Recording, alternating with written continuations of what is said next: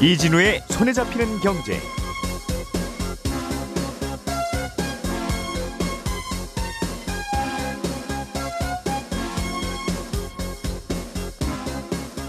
안녕하십니까 이진우입니다.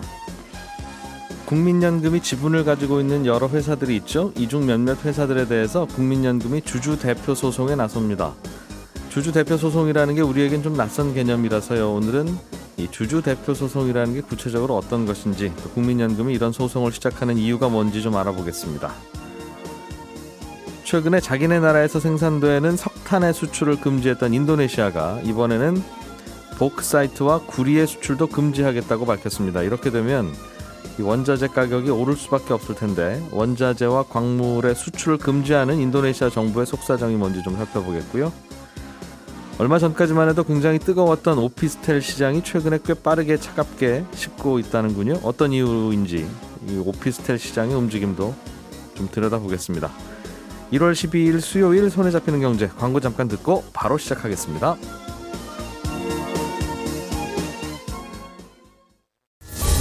오늘의 뉴스를 프로파일링 합니다. 평일 저녁 6시 5분 표창원의 뉴스 하이킥.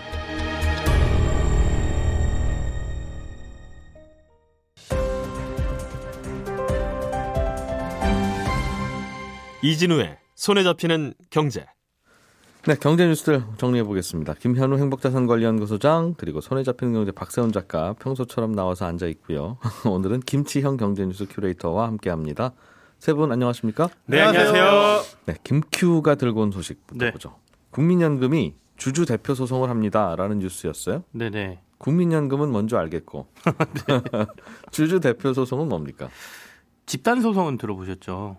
주주들이 소송을 제기한다는 점에서는 어, 주주 대표 소송하고 어, 집단 소송이 비슷해 보이지만 사실 대상과 목적이 좀 다른 소송입니다. 예, 그러니까 이번에 오스템 임플란트 횡령 등으로 피해를 본 주주들이 만약에 모여서 회사를 상대로 피해를 배상하라 이렇게 소송을 준비한다고 할 때는 이거는 집단 소송이거든요. 예, 근데 여기서 이기면 피해자 일부가 제기했지만 피해자 전체에게 손해배상액이 이루어지니까 회사에서는 돈을 지출해서 손해를 배상해 줘야 되잖아요. 이게 이제 집단 소송이고 예. 하지만 주주 대표 소송은 피해를 본 회사를 대상으로 하는 소송이 아니라 피해를 본 사건을 발생시킨 특정인 그러니까 다시 말해 대표이사나 경영진 등에게 책임을 추궁하기 위해서 제기한 소송이거든요. 음, 그렇다 보니까 주주 대표 소송에서 승소를 하게 되면 그 손해배상이 소를 제기한 원고에게 이루어지지 않고 회사가 받게 됩니다. 그러니까 아까 집단 소송은 회사에서 돈을 지불하게 되는 스- 피해자들이 그 돈 나눠 갖는 거고. 네네. 예. 근데 이거는 반대로 그 특정인이 잘못을 했기 때문에 그 사람이 회사에다가 손해 아. 배상을 해야 되는 대표이사가 소송이거든요. 이상한 결정을 하는 바람에 회사가 손해 봤다. 네네. 그러니 그 손해를 대표이사 개인 돈으로 회사에다가 넣어라. 네, 그렇게 되는 거죠. 그러니까 아, 국민연금 같은 경우에는 회사가 지출이 많아져서 손해를 보면 도리어 더 그 회사의 주주기 때문에 피해를 볼 수 있잖아요. 예. 그러니까 집단 소송에는 참여를 안 하더라도 아. 주주 대표 예. 소송에서는 할 수 있다 이렇게 음. 판단을 하는 것이죠. 그렇군요. 주주 대표 소송은 그런 개념이다. 그러면 그냥 주주면 할 수 있는 겁니까? 주주 대표 소송은? 아, 꼭 그렇지는 않습니다. 이것도 이제 집단 소송도 어, 어느 정도를 모아야 소송이 가능하다 이런 기준이 있듯이 주주대표 소송 같은 경우에도 일정 지분 이상을 가지고 있어야 가능합니다. 어, 용어 자체가 이제 대표 소송이다 보니까 음. 이건 주주들이 모아서 하는 게 아니라 일정 지분 이상을 소유한 주주가 나서서 하는 소송이거든요. 그러니까 현재 상법상 근거로 보면 주주 대표 소송을 제기하려면 상장사 지분 1% 이상을 보유해야 한다 이렇게 되어 있습니다. 음, 근데 뭐 다들 아시겠지만 어, 국민연금 같은 경우가 1% 이상 국내 상장사 지분을 가지고 있는 게 한 1000개 이상 되거든요. 네. 그렇기 때문에 마음만 먹으면 음. 사실 주주 대표 소송은 할 수 있다 이렇게 볼 수 있는 것이죠. 일반인들은 좀 어렵겠군요. 주주 대표 소송은. 어, 일반인들은 1% 이상 지분을 갖고 있으면 누구나 권리를 갖고 있기 때문에 할 수는 있거든요. 그래서 이거를 누구나 1%쯤은 있나요?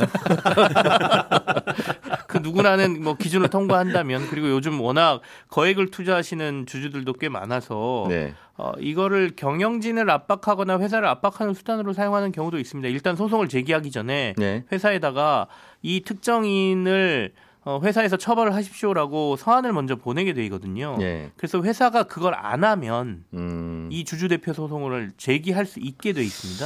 그렇기 때문에 먼저 회사에다가 서한 발송하고 음. 그리고 뭐 예를 들면 피해를 또 확인해 봐야 되기 때문에 열람권 이런 거, 네. 그 재무제표 열람권 이런 것들을 신청해서 활용하기도 하는 거죠. 음, 모르겠어요. 소송을 제기하는 자격에서 왜 1% 이상을 가져야 되는지 모르겠습니다. 주주의 소송인데 그럼 네. 한 주라도 주주고 네네. 1%라도 주주고 0.99%라도 주주지. 아, 뭐 그거는 맞는 말씀이긴 한데 예. 회사 입장에선 경영하는 사람 입장에서는 한 주, 두 주 가진 사람들이 예. 계속해서 소송을 남발할 경우에 음. 경영이 굉장히 힘들어질 가능성도 있거든요. 그러니까 일부는 그것도 보호해야 되고 주주의 권리도 보호해야 되는 기준에서 주주 대표 소송은 1%, 그다음에 집단 소송 같은 경우에는 모아서 3% 이상 이렇게 돼 있는 것이죠.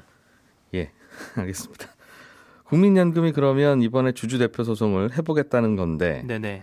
어, 어떤 기업들에 대해서 한다는 겁니까? 그 뭔가 잘못한 게 있네요 보니까 이 대상들은 있을 수 있겠다는 네네네. 거네요. 예. 아까 말씀드린 대로 뭐 1% 기준으로만 본다면 1000개가 넘을 수 있고요. 근데 네. 다만 이제 주주 대표 소송 대상이 될 만한 사례들을 본다면 대표적인 게 이제 횡령 배임이 되겠죠. 예. 그리고 두 번째가 어, 담합행위 등으로 공정위에서 거액의 과징금을 물게 된 경우도 여기에 해당이 됩니다. 음. 그래서 최근까지 시민단체 등이 국민연금에게 주주대표 소송 왜 안 하냐 이것들에 대해서 제기해라라고 했던 사례들을 좀 보면 이호진 전 태광그룹 회장의 횡령 및 조세 포탈 사건, 그다음에 현대제철, 동국제강, 한국철강 등이 담합해서 한 3천억 정도 과징금을 받은 사건, 예. 그리고 은행 파생결합증권이라 그래서 DLF 불완전 판매 이것도 있었고요. 음. 그다음에 기억하시겠지만 라임 옵티머스, 뭐 디스커버리 펀드 이것과 관련된 은행들의 불안전 판매 이런 것들도 대상이 될 수 있다라고 얘기가 되고 있는데 예. 다만 이제 아까 그 주주대표 소송을 제기할 수 있는 것들 중에 확정 판결이 난 것들에 대해서만 제기를 하겠다라고 국민연금이 밝히고 있거든요. 이건 회사가 잘못한 걸로. 네네. 그러니까 소송이 제기되고 있, 그 진행되고 있거나 네. 아니면 경찰 조사가 진행되는 사안 같은 경우에는 불안전성이 남아 있기 때문에 예. 확실히 피해액이 회사가 피해를 봤다라는 게 확정된 사안들만 하겠다라고 얘기를 하고 그럼 있습니다. 그러면 예를 네. 들면 CJ 대한통운과 한지는 사, 어, 담합을 했다는 혐의로 네네. 460억 원의 과징금을 부과받았어요. 네네네. 냈겠죠 아마.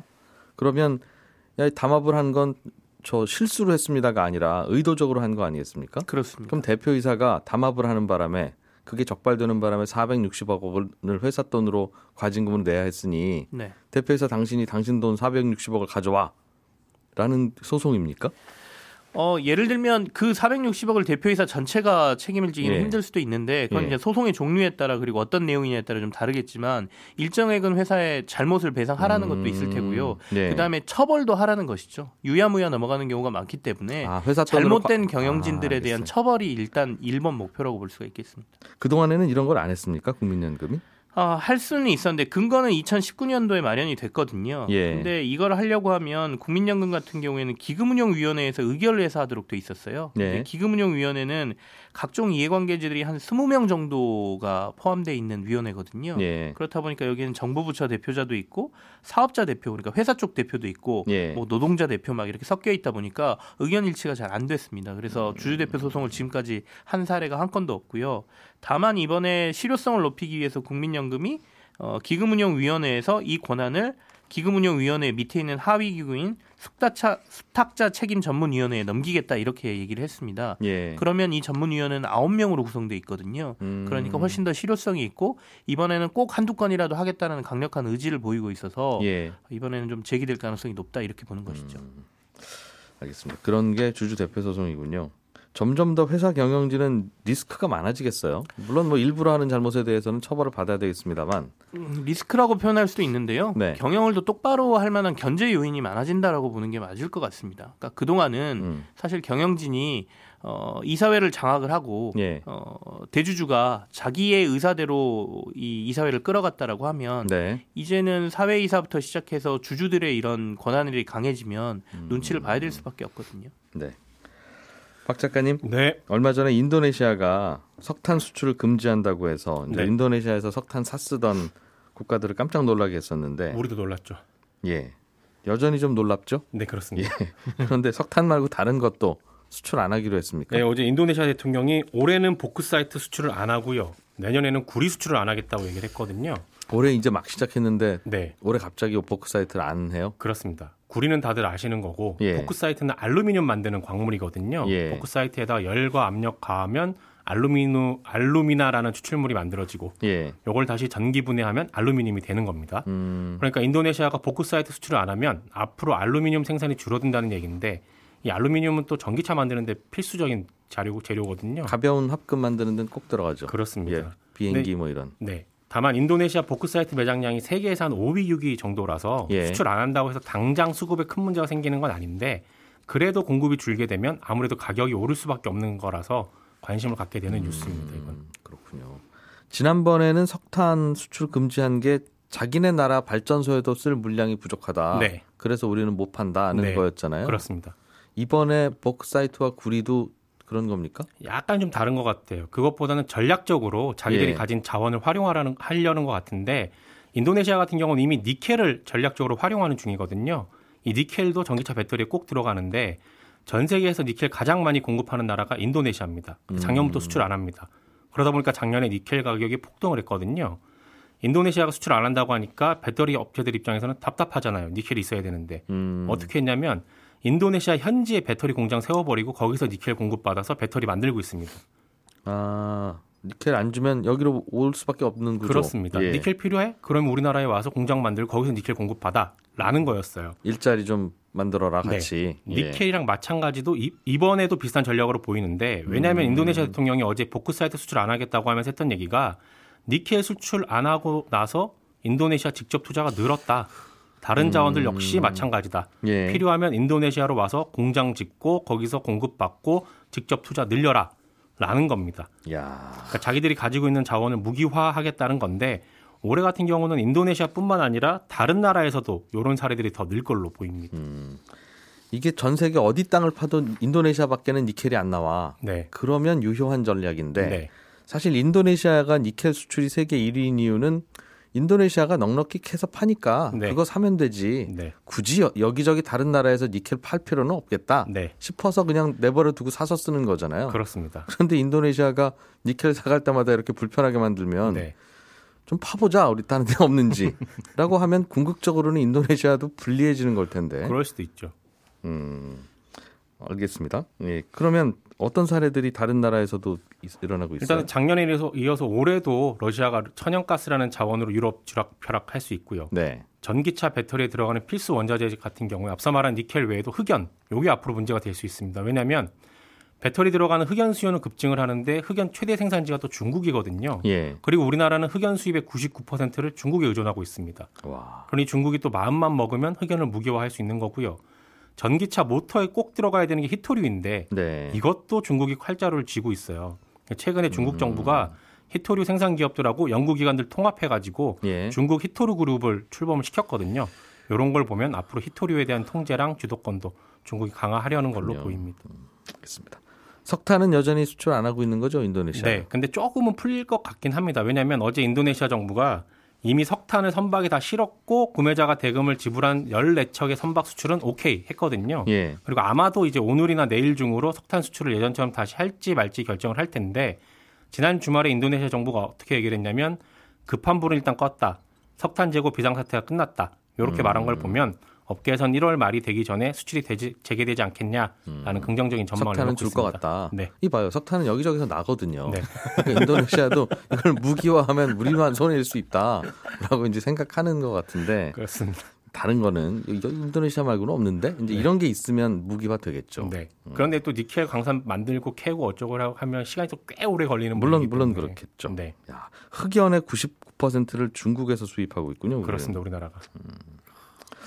이것도 다른 데 찾아보면 있긴 있을 거예요. 네. 어, 그러나 당장은 또 안 주면 아쉬우니까. 자, 김현우 소장님. 네. 얼마 전까지만 해도 이 오피스텔 가격이 엄청 오른다. 예. 어, 아파트가 조금 더 좋기는 한데 네. 아파트는 잘 안 짓고 분양가 예. 상한제 때문에 싸 그렇습니다. 되면 싸고 좋기는 한데. 어, 그래서 오피스텔을 주로 분양하고 예. 업자들이 분양가도 높고. 음, 그러다 보니 분양가는 높은데 나오, 나오는 건 청약 통장 점수 없이 네. 살수 있는 게 뭐 그거밖에 없으니까 예. 달려가서 사고 뭐 이런 구조였어요. 그랬습니다. 요즘엔 시장 분위기가 좀 달라지고 있다고요? 예, 많이 달라졌습니다. 그 작년이라고 해봐야 뭐 한 달 전이죠. 한 달 전에 비해서 굉장히 빠르게 식었는데 오피스텔은 뭐 말씀하신 대로 청약 통장 필요 없고요. 그리고 규제 지역 내라고 하더라도 100실 미만이면 전매도 자유롭습니다. 아, 그리고 주택용으로 쓰더라도 실제 입주하기 전까지는 이 주택 수로도 안 잡히고요. 예. 몇 채를 소유하든지 취득세도 4.6%로 고정이고 음. 어, 거기다가 이제 아파트에 비해서 대출도 잘 나왔었는데 이러다 보니까 뭐 작년 11월에 분양된 과천하고 신길에서 100실 미만 오피스텔 같은 경우에는 평균 경쟁률이 1,300대 1을 넘어갔습니다. 그러니까 이런 오피스텔은 전매 제한이 없다 보니까 당첨만 되면 바로 여기에다가 프리미엄을 뭐 몇 천에서 억 단위로 붙여가지고 어, 내놔도 요게 거래가 되고 했었거든요. 누구나 신청할 수 있고 되면 프리미엄이면 예. 몇, 주민등록증 있는 분이면 다 신청 19세 이상이면 어, 네. 하면 되겠네요. 그렇습니다. 예. 그래 가지고 이렇게 예, 엄청난 이 경쟁률을 보였었는데 이랬던 분위기가 지금은 완전히 달라졌습니다. 물론 이제 면적이나 지역이나 분양가에 따라서 차이는 있는데 예. 분양권 거래도 확연하게 줄어들었고 뭐 프리미엄도 많이 낮아지거나 아니면 일부 지역에서는 분양가보다도 낮은 마이너스 프리미엄이 붙어가지고 어, 거래가 되기도 합니다. 그러니까 요건 주로 이제 작은 면적일수록 특히나 그런 현상이 두드러지는데 이 현장에 물어보니까 방 개수로 따지자면은 방세개 이상은 그래도 선호를 한다. 근데 그 밑으로 되어 있는 거는 많이 나와 있지만 거래도 안 되고 있다라고 하더라고요. 뭐 분양권 거래가 자체가 지금 안 되고 있다라고 볼 수가 있는데 11월에 그때 분양했던 1,300대 1을 넘었던 이 과천의 한 오피스텔 같은 경우에는 그때 당시에 프리미엄이 8천에서 한 1억 5천 정도로 형성이 돼 있었는데 당첨만 되면 예. 주민등록증만 들고 가서 신청하고 예 운 좋으면 한 1억은 버는 거였어요. 그렇습니다. 그런데 그렇게 그걸 형성돼 우리는 안 있던 했을까요? 네? 왜 그걸 저는 안 했을까요? 아 제가 말씀 안 드렸었나요? 소장님 하셨어요? 저 여기는 안 했던 것 같습니다. 아. 그런데 이거는 사실 넣으면은 이렇게 프리미엄이 형성되긴 했지만 사실 거래가 다 이루어진 건 아니거든요. 네. 근데 문제는 지금 밴드 자체도 어, 많이 내려와 있고 실제로 거래된 걸 기준으로 봤을 때 5천에서 8천 정도. 음, 그러니까 어, 거의 한 7, 8천 정도가 빠진 거죠. 가격이 예. 고점 대비 프리미엄 가격이 여전히. 분양가보다는 높지만 네. 근데 음. 그렇게 해서 밴드로 나와 있기는 해도 실제로 거래가 안 되니까 음. 이 가격을 제 가격으로 볼 수는 없는 거고요. 네. 어, 그리고 이런 분위기는 뭐 오피스텔뿐만 아니라 작년에 또 인기 있었던 생활 숙박 시설도 크게 다르지는 않습니다. 보니까 요즘 뭐 아파트 가격도 옛날 고점 대비해서는 좀 싸게 거래되는 지역이 꽤 있다고 하고 네. 주변 외곽 지역에 특히 예, 그렇죠. 어, 뭐 어떤 일이 있어서 오피스텔도 그 분위기 타는 겁니까? 아니면 오피스텔은 오피스텔 나름의 또 사정이 생겨서 좀 약세인 거예요? 후자가 큽니다. 가장 큰 이유가 대출 규제인데요. 어, 올해부터 분양하는 오피스텔이나 아니면 이미 지어진 오피스텔에 새로 이 대출을 받을 때는 DSR 40% 그러니까 연간 갚는 원금과 이자의 합이 연봉의 40%를 넘기면 안 된다 라는 건데 이거는 주택도 마찬가지잖아요. 맞습니다. 근데 이그 연간. 예. 원리금 상환액을 계산할 때 주택과 다른 방식으로 계산을 해요. 오피스텔은 네, 오피스텔을 담보로 대출을 받을 땐 그 오피스텔을 주거 목적으로 쓰더라도 비주택 대출로 봅니다. 근데 비주택 대출은 그 실제 만기가 몇 년이든 간에 그냥 8년을 만기로 계산을 하거든요. 그러니까 예를 들어서 담보대출 1억을 30년 상환으로 받으면 예. 이게 아파트일 경우에는 어, 연간 500만 원 갚는 걸로 계산이 나오는데 네. 오피스텔은 8년으로 나눠 갚는 걸 보고 연간 1,400 정도를 갚는 걸로 아. 보는 겁니다. 그러니까 아파트에 비해서 오피스텔은 소득이 한 3배 정도는 높아야 아, 그래야 오피스텔 살 때 같은 금액을 대출받을 수 있군요. 그렇습니다. 그런데 작년에 분양한 아파트, 오피스텔은 그런 규제 안 받는다고 해도 그걸 넘겨받는 사람 입장에서는 그 규제를 적용받는 거잖아요. 그 올해부터 사는 사람들은 그렇죠. 어, 받아야 되는 거니까. 네. 아니면 뭐 이미 산 사람들도 대출을 받으려면 이렇게 되는 아, 거니까. 그러니까 대출 받아서 오피스텔 살 수 있는 분들이 많이 줄어든다는 뜻이네요. 맞습니다. 현금을 아. 넉넉하게 갖지 않으면 그렇 그렇다면 예. 오피스텔을 샀다가 갖고 있다가 예. 비싼 값 에서 넘기기도 어렵겠네요. 후속 맞습니다. 매수자들이 잘 못 오니까. 예, 시- 그럴 만한 수요자들이 발생을 안 하는 거죠. 음. 그러다 보면 아 이거 지금 오피스텔 내가 샀다가 나중에 팔기가 어려워질 수 있겠구나 라고 생각하는 사람들도 늘어나게 되는 거고. 그리고 분위기 이러니까 얼른 팔자는 분도 생길 수 있는 거고. 그렇죠. 음. 그러다 보니 이제 이 공급이 조금 많아지는 수요는 줄어들고 그런 음. 식인 겁니다. 그러면 가- 대출 규제가 가격 안정에 도움이 된 거네요, 일단. 뭐 대출 필요 없을 정도로 현금이 충분히 넉넉하다 이런 경우 아니면은 아무래도 매수를 주춤하게 만드는 요인이 되겠죠. 그런데 예. 문제는 실수요자도 이 규제를 적용받기 때문에 피해를 입는 상황이 생겨날 수가 있습니다. 음. 무슨 뜻이냐면 아, 작년 12월 31일까지 분양했던 오피스텔은 뭐 중도금 대출이나 이런 거에 적용 안 받는데 그 전에 이미 오피스텔을 사서 보유하고 있던 분들도 대출을 받으려면 규제를 적용받아요. 그러니까 예. 예를 들어서 예. 이미 한참 전에 오피스텔 나 저기 들어가서 살아야지. 근데 이제 세입자를 끼고 네. 어, 바- 산 경우에 이제 실거주 하려고 올해 세입자 내보내려고 대출 받으려고 한다면 아, 대출 안 나오는구나. 안 나옵니다. 아. 그러니까 만약에 예를 들어 5억짜리 오피스텔을 사가지고 전세금 한 3억이 껴있다. 그래서 예. 3억 대출을 받으려고 보면 이걸 8년으로 나눠야 되잖아요. 음. 그럼 연간 원리금 상환액이 4,200 정도가 됩니다. 그러면 연봉이 1억이어도 DSR 40을 넘기기 때문에 안 돼요. 근데 연봉을 1억을 넘기면 그럼 되냐? 이건 실수요자가 이 요건에 부합하지 않아서 또 그 대출이 안 나옵니다. 그러다 보면 이분이 들어갈 수 없다는 거. 근데 네. 같은 대출을 5억짜리에서 3억 대출을 아파트에서 받으면 네. 연간 상환액은 1,500만 원 정도가 되니까 이건 연봉 3,800이면 되거든요. 그러니까 똑같이 주거용으로 쓴다라고. 하더라도 그 대상이 무엇이냐에 따라 가지고 대출을 오피스텔은 조금밖에 안 해주고 그렇습니다. 아파트는 그나마 좀 해주고. 예. 이게 뭐 실거주 도- 똑같이 이 실수요자라고 하더라도 이게 대상이 오피스텔이냐 아파트냐 따라서 이렇게 확연히 달라져서 음. 이 부분에 있어서 실수요자 같은 경우는 조금 불리한 상황에 처할 수밖에 없는 겁니다. 예, 저는 잠시 후 11시 5분부터 이어지는 손에 잡히는 경제 플러스에서 다시 한번 인사드리겠습니다. 이진우였습니다. 고맙습니다.